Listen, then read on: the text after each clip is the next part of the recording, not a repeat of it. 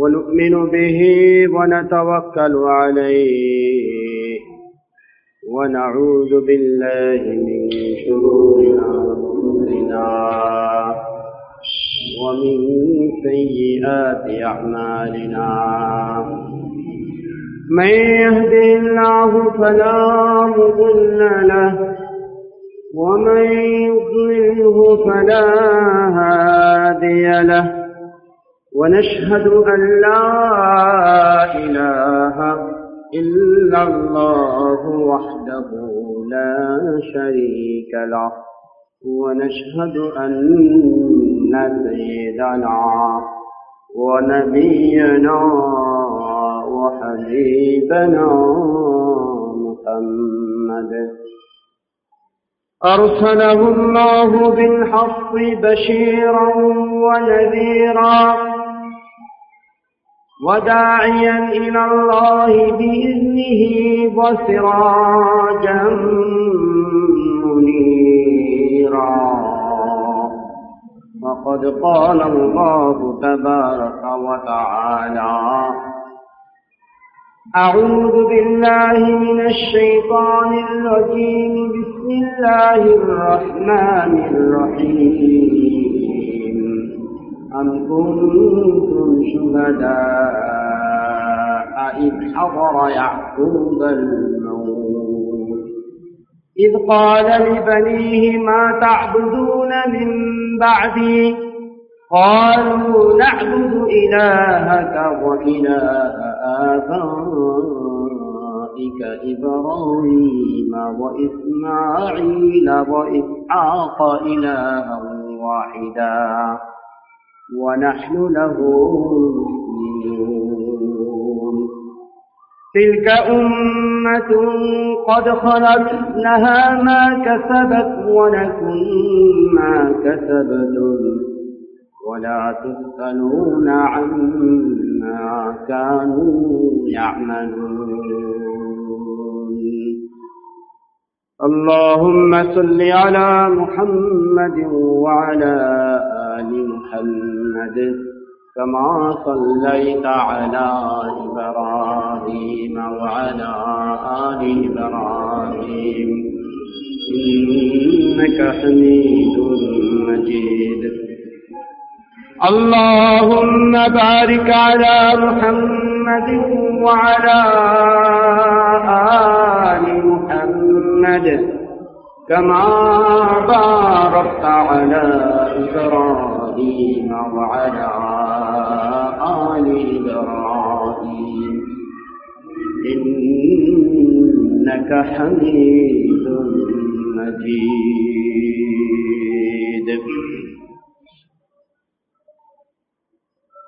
সম্মানিত উপস্থিতি মহান রব্বুল আলমিনের দরবারে শুক্রিয়া যিনি আমাদেরকে আজকের এই মহতি জলসায় পবিত্র কালামুল্লাহ শরীফের তফসির অনুষ্ঠানে উপস্থিত হওয়ার তৌফিক দিয়েছেন। এই জন্য সুক্রিয়া তান সকলে করে নেই আলহামদুলিল্লাহ।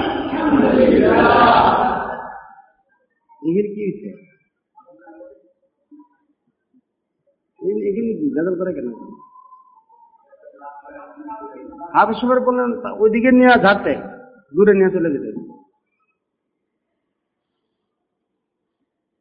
আল্লাহ তাআলা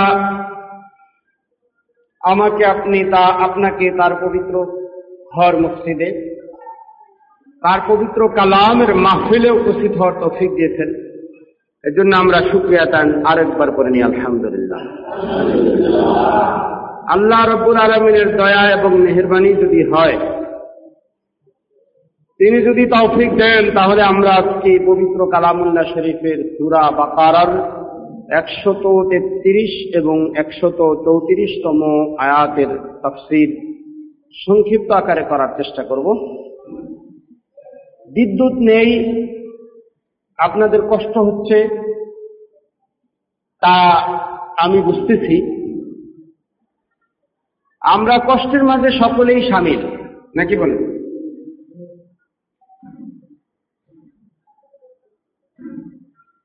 গ্রামের যে সমস্ত অঞ্চলে বিদ্যুৎ বিলকুল নাই। ওই অঞ্চলে ওয়াজ মাহফিল হলে ওই ওয়াজ মাহফিলে আমরা যাই। গরম যতই হয়, মাহফিল আমরা শুনি। যে কোনো অনুষ্ঠানে দাঁড়ালে সেখানে মানুষের উপস্থিতিতে শরীরের ভিতরে কিছুটা তাপ বেড়ে যায়। তারপরে ওই সমস্ত অনুষ্ঠানে যেতে হয়। যেতে হয় না? আমরা এমন এক অনুষ্ঠানে আসছি। যে অনুষ্ঠান হলো কোরআনের অনুষ্ঠান। যে অনুষ্ঠানের শুরু থেকে শেষ পর্যন্ত পুরাটাই রহমত সুলহান আর পুরাটাই বরকত। এবং পুরা অনুষ্ঠানের চতুর্দিকে আছে আল্লাহ অগণিত ফেরেস্তা ওই ফেরেস্তাদের বেষ্টনীর এই গুরুত্বপূর্ণ মাহফেলে আমরা উপস্থিত। আল্লাহ আমাদের গুণাগুলি মাফ করে দেখ সবাই আমি গরমের মধ্যে বসে থাকতে কষ্ট হয়। এই কষ্টের মধ্যে বসে থাকা ধৈর্যের পরিচয় দিতে হয়। আর আল্লাহ তাআলা পবিত্র কালামে ইরশাদ করেন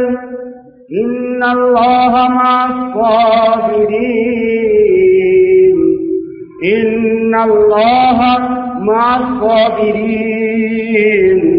আল্লাহ নামাজের সাথে আছেন এমন কোন কথা হাদিস কোরআনে নাই। আল্লাহ রোজাদারদের সঙ্গে এমনও কথা আসে নাই স্পষ্টভাবে, কিন্তু আল্লাহ রব্বুল যারা ধৈর্য ধারণ করে আল্লাহর পবিত্র কালামের ঘোষণা হলো, ইন্নাল্লাহ মা সাবিরিন নিশ্চয় আল্লাহ ধৈর্যশীলদের সাথে আছে। আল্লাহ পবিত্র কালামে ধৈর্যশীলদেরকে সুসংবাদ দেওয়ার জন্য নবীকে নির্দেশ দিয়েছেন অবশ্যই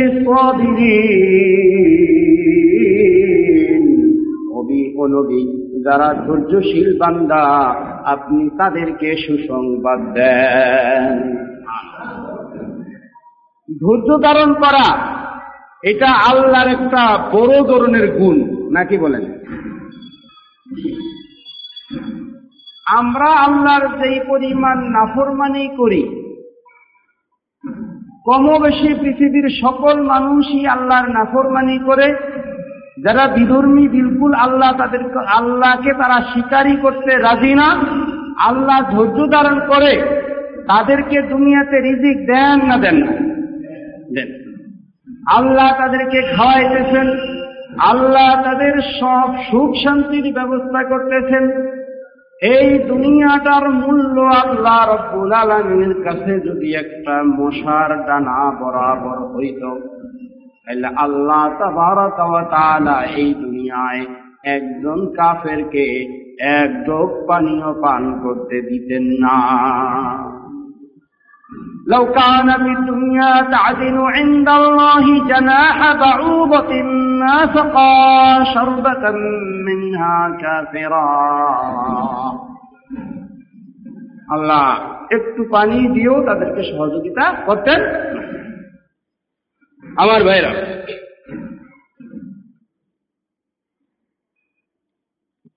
আল্লাহ তাবারাকালা পবিত্র কালামের সুরা বাকার একশত তেত্রিশতম আয়াতে বলতেছেন, তোমরা কি তখন উপস্থিত ছিলে? যখন ইয়াকুবের কাছে মৃত্যু এসেছিল, মৃত্যুর পূর্বাভাস, পূর্বের কিছু আলামত তার কাছে চলে এসেছিল এসেছিল, তখন কি তোমরা ইয়াকুবের সাথে কাছে ছিলে? যখন ইয়াকুব তার ছেলেদেরকে বলেছিলেন, আমার পরে তোমরা কার আবাদত করবে? তখন ছেলেরা বলেছিল, আমরা সকলে তোমার আল্লাহ এবং তোমার পূর্বপুরুষ ইব্রাহিম আর ইসহাক এর এক আল্লাহর আবাদত করব। আর আমরা আল্লাহর জন্য আমরা সকলে নিবেদিত প্রাণ এবং মুসলমান, আত্মসমর্পণকারী। আল্লাহ পরের আয়াতে বলতেছেন, ওই জাতি, যেই জাতিটি পূর্বে চলে গিয়েছে, গত হয়েছে, তারা যা অর্জন করেছে এইটা ভালো হয়ে থাকলে এটা তার উপকারে, তাদের উপকারে আসবে। আর মন্দ কিছু করে থাকলে সেইটাও তাদের ভাগ্যে যাবে। তারা যা কামাই করেছে, তা তারা গ্রহণ করবে। আর তোমরা যা কামাই করো, তাও তোমরা গ্রহণ করবে। তাদের আমল সম্পর্কে আল্লাহ তোমাদের জিজ্ঞেস করবেন না। এই হলো সরল তর্জমা।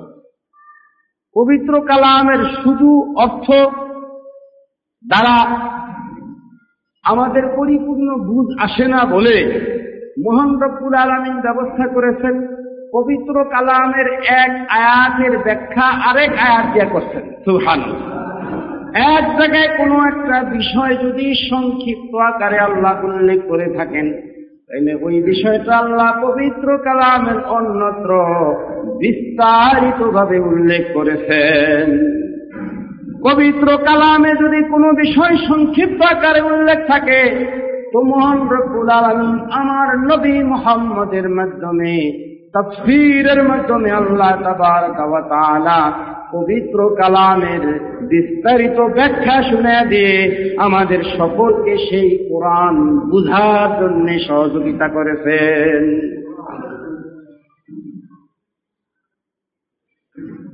মদিনার ইহুদিরা, ওরা বলেছিল যে আমরা, তুমি যে নবী মোহাম্মদ নবতির দাবি করো তোমার দাবি অনুযায়ী তুমি যেরকম শ্রেষ্ঠ মানে সত্য নবী, আমরা বলতেছি, আমরা এরকম এক সত্য নবী ইয়াকুব, তোমার বহু পূর্বে চলে গেছে। আমরা ওই ইয়াকুব নবীর ইয়াকুব নবীর অনুসারী। এগুলি হলো তাদের ভ্রান্ত আকিরা ওরা যে ইয়াকুব নবীর অনুসারী হবে। তো ইয়াকুব নবীর উপরে কোন কিতাব অবতীর্ণ হয়েছে প্রসিদ্ধ এমন ঘটনা আমরা জানি না। ওরা যদি ইয়াকুব নবীর অনুসারী হয়ে থাকে, তাহলে ইয়াকুব নবী চলে গেছেন আরও হাজার হাজার বছর পূর্বে। ওরা হাজার হাজার বছর পূর্বের ইয়াকুব নবীর অনুসারী কীভাবে হয়? যদি কোনো কিতাব ইয়াকুব নবী রেখে যেতেন তাহলে বুঝতাম যে ইয়াকুব নবীর ওই কিতাব মানতেছে বলে তারা ইয়াকুব নবীর অনুসরণ করে। কিন্তু ওরা তো ইয়াকুব তো চলে গেছেন বহু আগে। এরাও ইয়াকুব নবীর অনুসারী হিসাবে দাবি করে কীভাবে? ইয়াকুব নবীর নবী তো এক সরল, সঠিক ধর্মের অনুসারী ছিলেন। ইয়াকুব নবীর ছেলে ছিলেন হজরত ইব্রাহিম? না। হ্যাঁ। ইয়াকুব নবীর বাবা ছিলেন হজরত ইসহাক আলহিসাম আর ইসহাক নবীর বাবা ছিলেন হজরত ইব্রাহিম আলহিসাম তো ইয়াকুব নবী তো ইব্রাহিমের এই ধর্ম, মুসলিম ইসলাম ধর্ম। ইয়াকুব নবী তো সেই ইসলাম ধর্ম মানছে, ইয়াকুব নবী তো ইহুদি ধর্ম মানে নেই।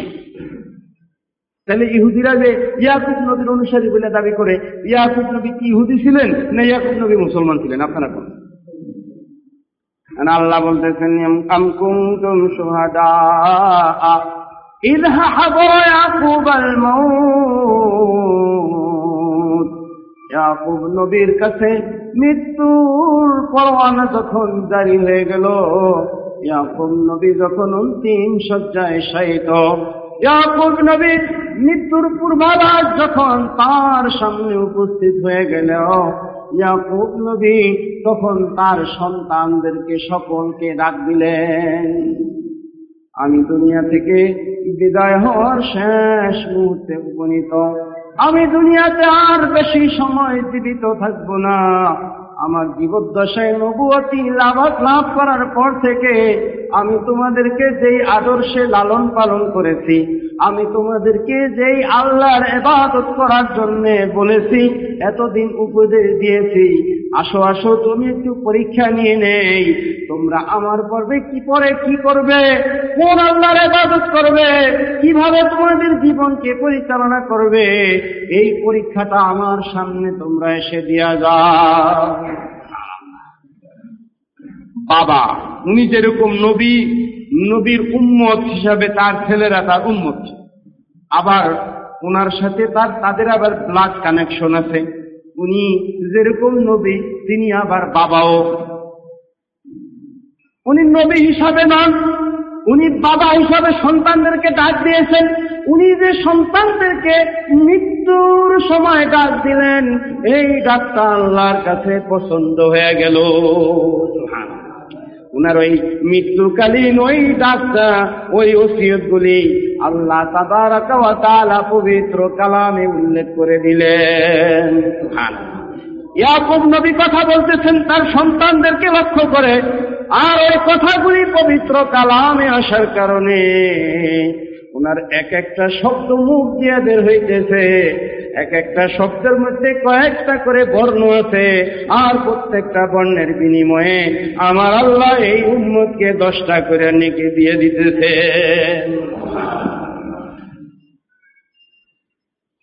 আবার এই দুনিয়াতে সকল বাবাই চায় আমার সন্তান বড় হোক, শিল্পপতি চায় আমার সন্তান বড় একজন শিল্পপতি হোক। ডাক্তার তাই আমার সন্তান ডাক্তার হোক অথবা ইঞ্জিনিয়ার হোক। যারা বড় ব্যবসায়ী, তারা সন্তানকে হয়তো শিক্ষিত বানায় অথবা বড় একজন ব্যবসায়ী বানায়। ইন্ডাস্ট্রির মালিক বানায় দেওয়া যাওয়াটা জরুরি মনে করে। সন্তানকে স্বাবলম্বী হিসেবে রাখার জন্য মৌতের পরে যাতে সন্তান সুন্দরভাবে জীবন যাপন করতে পারে, এই জন্যে সন্তানের জন্য বাবার দিন কাঁদে, প্রাণ কাঁদে। বাবা সন্তানকে হাতে কলমে শিক্ষা দিয়ে, হাতে কলমে শিক্ষা দিয়ে তার পরবর্তী জীবনে কীভাবে টাকা পয়সা কামাই করবে, কীভাবে দুনিয়াটা সে পরিচালনা করবে, এই শিক্ষা কিন্তু সকল বাবা তার সকল সন্তানকে দিয়া থাকেন। আমার আল্লাহ বলেন দুনিয়ার বাবারা, তোমরা যারা সন্তানের মালিক হয়েছ, সন্তান আমি তোমাদেরকে দিয়েছি। তোমরা যত চেষ্টা করতে, আমি যদি হুকুম না করতাম তাহলে সন্তান তোমাদের কারও ভাগ্যেই থাকতো না। জীবন ঠিকই না? কত মানুষ বাবা বিবাহ শাদী করার পরে আট বছর, দশ বছর, পনেরো বছর, বিশ বছর অতিবাহিত হয়ে যায়। কত ডাক্তারের কাছে যায়, কত কবিরাজের কাছে যায়, কত পীরের কাছে যায়, কত মাজারে যায়। কিন্তু আল্লাহ রব্বুল আলমিন তার ভাগ্যে সন্তান রাখে না। তাইলে সন্তান এটা আল্লাহর নিয়ামত, কি নিয়ামত না বলেন? সন্তান কার নিয়ামত? জোরে কন। জোরে বলেন, কার নিয়ামত? সন্তান আল্লাহর নিয়ামত। সন্তানকে বৈষয়িক জীবনটা সম্পর্কে তালিম দেওয়া এখন আমরা জরুরি মনে করি। সন্তান রোদে দাঁড়ায় আছে, আমি সন্তানকে ছায়া দেওয়ার ব্যবস্থা করি। শয়তান, সন্তান যদি হার ভাঙ্গা মেহনত করে, বাড়িতে আসলে বাবা মা সন্তানকে সান্ত্বনা দেয়, বাতাস করে ঠান্ডা পানি দেয়, সন্তানের ভবিষ্যতের জন্য বাবা মা মাথার গাম পায়ে ফেলে। একজন মানুষ দুনিয়াতে একা চলার জন্য এতগুলি সম্পদের প্রয়োজন নাই, আছে? দুনিয়াতে একা চলার জন্য তার এত বড় বাড়ির প্রয়োজন নাই। সে জানে আমার বয়স হয়ে গেছে, এই বাড়িতে আমি বেশি দিন আর জীবিত থাকতে পারব না। কিন্তু চেষ্টা করে আর চিন্তা করে আমি যদি চলে যাই, তো আমার সন্তানরা এই বাড়ির আয় উন্নতি তারা ভোগ করতে পারবে। সব বাবা এটা চিন্তা করে। ইয়াকুব নবী। অন্তিম সপ্তাহে যখন সাহিত্য দুনিয়া থেকে বিদায় গ্রহণ করবেন, নবী হিসাবে তিনি দুনিয়া থেকে চির বিদায় গ্রহণ করবেন। এই দুনিয়াতে আর কখনো তিনি কোনো দিন ফিরে আসবেন না।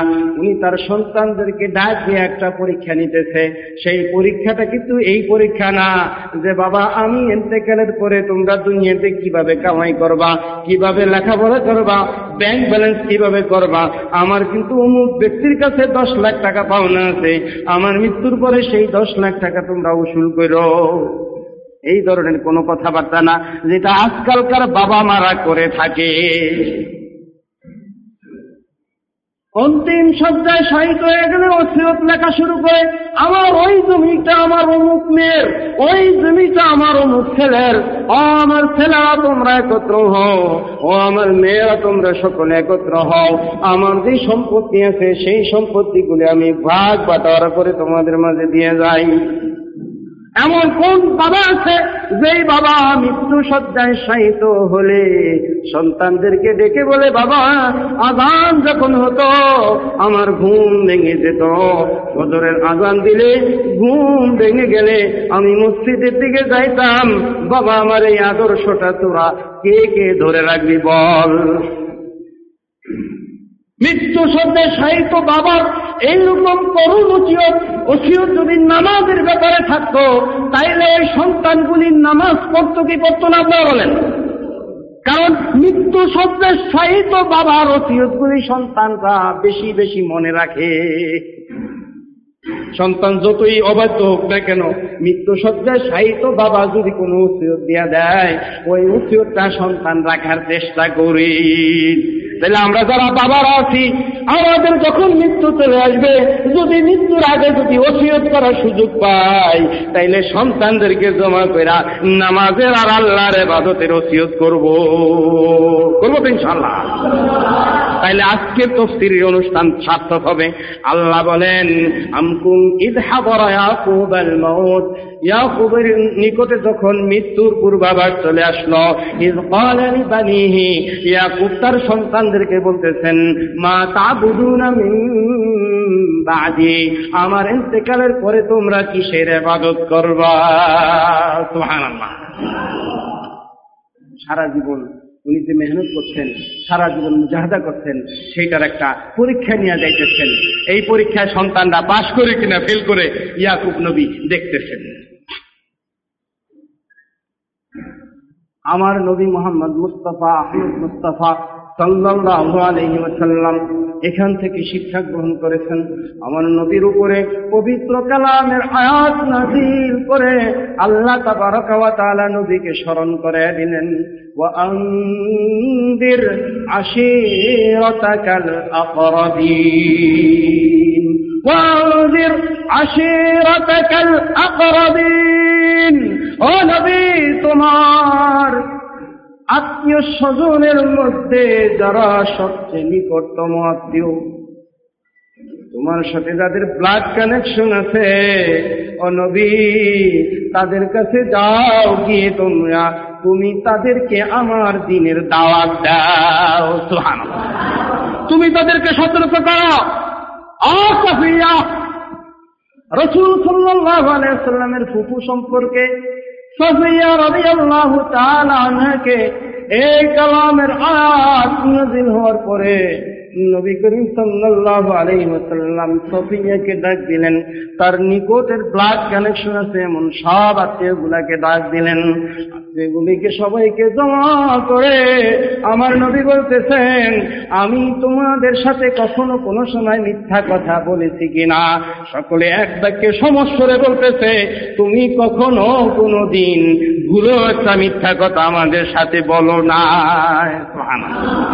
আমি যদি বলি এই পাহাড়ের পিছনে তোমাদের উপরে আক্রমণ করার জন্য শত্রুরা অপেক্ষা করতেছে। ও ও আমার আত্মীয়রা, তোমরা আমার কথাটা বিশ্বাস করবে নি। বলে হ্যাঁ তুমি এর থেকে কঠিন কোন সংবাদ দিল, আমি, আমরা বিশ্বাস করব। আল্লাহ নবী বলতেছেন